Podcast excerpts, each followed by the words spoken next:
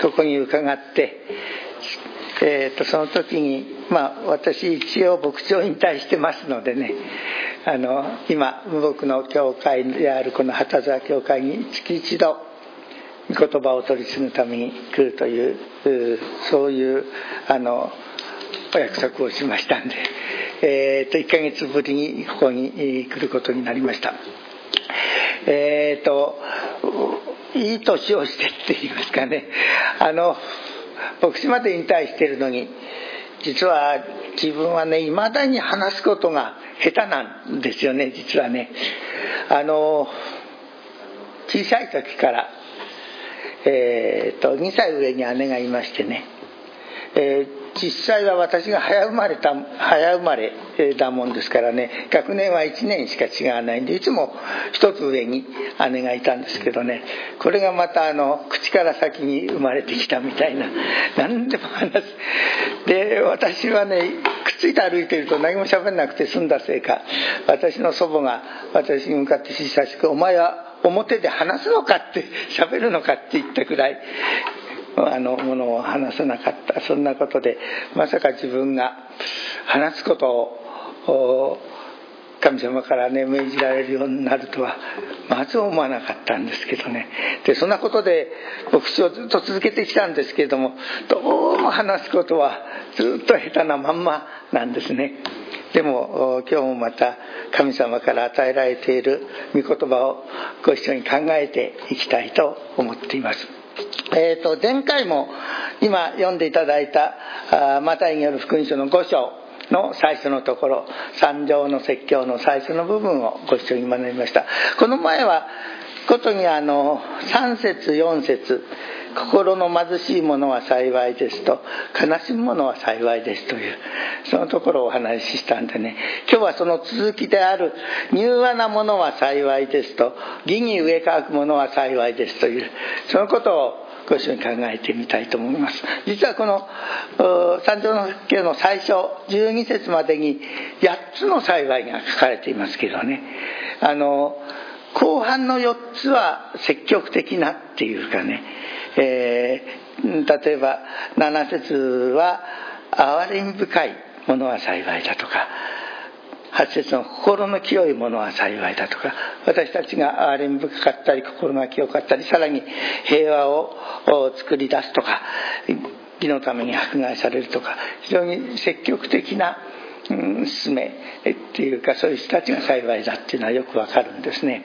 とか全般の4つはですね前にお話したように今イエス様の周りにいる人たちに対してその状態を見てイエス様がなんと幸いなことかというそういう宣言をしておられるん。ですねあの人がそうなろうと努力するとかそういうことでなくて今のイエス様の周りにいる人たちに対してなんと幸いなことか、えーと、その集まってる方はこの前もお話しましたけど4章の最後のところに書かれています。えーと、4章の23節。イエスはガリラガリラヤ全域を巡って街道で教え御国の福音を述べ伝え民の中のあらゆる病あらゆる患いを癒された。イエスの評判はシリア全域に広まった。それで人々は様々な病や痛みに苦しむ人、悪霊に疲れた人、転換の人、中部の人など、病人たちを皆身元に連れてきた。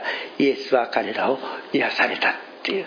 で、五節の最初に、その群衆を見てイエスは山に登られたって書いてあるんですね。で、そういう人たちに対してイエス様は、その人たちを見てなんと幸いなことかって言われた。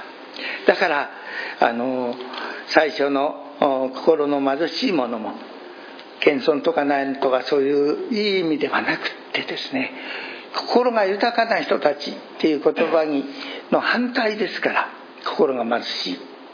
私たちみんな心貧しいんですよね。自分のことしか考えないような。あるいは本当にそれがまた病になったり障害があったりするとますます私たちはいじけてきたりなんかする。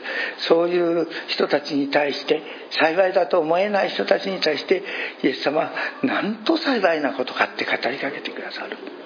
あ悲しむ人たちもそうですよね。幸いではないんですからみん中にある人たちは。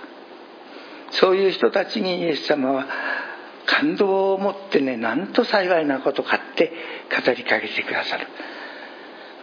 人間が決して幸いでないと思っている。そういう状態の人たちに幸いだって言ってくださる。そこからね人の中に幸いが始まるんですよね。まあタイトルもまた聖書も最初の4つはね福音書って言ってますよね。福音。っていうのは良い良き訪れ良い訪れグッドニュースですよね。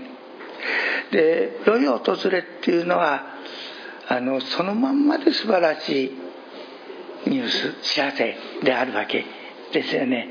何かしなければ救われないとかねこうでなければならないっていうのは決してそのままでは福音にならないわけです。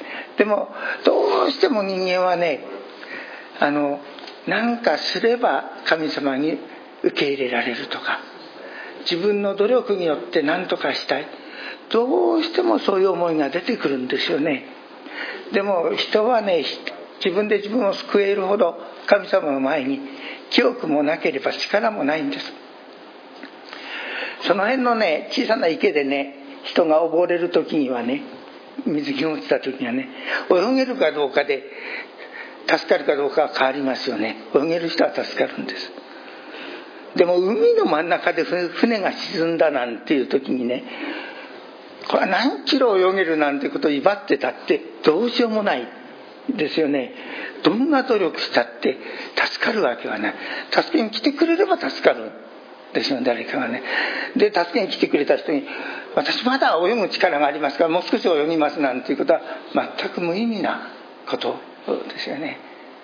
イエス様の福音はまさに救われがたい人。どうやっても救われない人。そういう人を救うのがイエス様の力。救い主であるゆえんですからね。ですからあの人間的に褒められることをイエス様は褒めて祝福だって言ってるわけではないんですここではね。でそんなことで、えー、今日はその3つ目と4つ目柔和なものは幸いです。でこの最初の貧しい心の貧しいものは幸いですっていうのも人間的に考えて謙遜なものは幸いだってイエス様が言ってるのかなと思うと同じように柔和っていう言葉もね優しさとか人を受け入れる言葉素直さそういうものが幸いだって言ってるのかと普通は思いますよね。でもマタイはね「柔和」って言葉を他に2度使ってます。後の2回は2つともねイエス様に関することです、えーと、一つは11章ですねあの、えー、これも皆さんよくごご存知の言葉ですけど11章の28節にあの聖書を開いてくださってもいいですし聞いててくださってもいいんです。あの聞いててくださってもいいっていうのはね私たちは聖書大切にしますけどね。開くことで気が散っちゃうっていう人もいますね。あの開き慣れていない人はそれで一生懸命になって言葉を大切なことを聞き逃すこともあるんですね。私たちは聖書を読めってよく言われます。でもね基本的には聖書は聞くもんなんですね。あのちょっと また分けされますけど聖書が読めるようになったのは宗教改革以後ですね。あの印刷機が発明されてからです。まあそれまでいわゆるローマ教会は聖書を一般の人にも読ませなかったんです。基本的にね。間違って解釈するといけないからって。でもルターはとにかく御言葉を大事にしろっていうことでちょうど印刷機も発明されてねあの聖書を読むように私たちもいつも読,、ま、読みますよね聖書を読めって言われて。読むと聞くの違いはね大きくあるんですよね。読むっていうのは自分が主体です。自分が読むんです。聞くのはね誰かが読んでくれたのを聞くんですから主体は読んでくれる人にある。聞く私たちにないんです。だから印刷された聖書がない時には聞きに行かなくちゃいけなかったんですよ。読むのはだから一生懸命に言葉をみんな朗読されるのを聞いたんです。聞いて自分のものにするってね。そういう意味では聖書の言葉を聞くっていうことが先なんです。ねですからあの無理して開かなくてもいい。もし必要ならメモでもしといて後でね読んだ方がいいと思いますけど。ごめんなさいね。そんなことで、えーま、元へ戻りますとマタイの福音書の11章の28節。これは皆さんよくご存知だと思いますけど全て疲れた人重荷を負っている人は私のもとに来なさい。私があなた方を休ませてあげます。その次です。29章。私は心が柔和でへり下っているからあなた方も私のくびきを追って私から学びなさい。そうすれば魂に安らぎを得ます。私は心が柔和でへりくだっているからイエス様ご自身についてね柔和だって主がおっしゃってるんですね。でもう一箇所はですねあのイエス様が10あごめんなさいエルサレムに入場される場合場面です、えー、ごめんなさい。マタイの福音書の21章5節えー、イエス様がエルサレムに入ってきた入場される時のことをマタイは旧約聖書から引用して語っています。えっ、ー、と、4節から読みましょうか。21章の4節このことが起こったのは、預言者を通して語られたことが成就するためであった。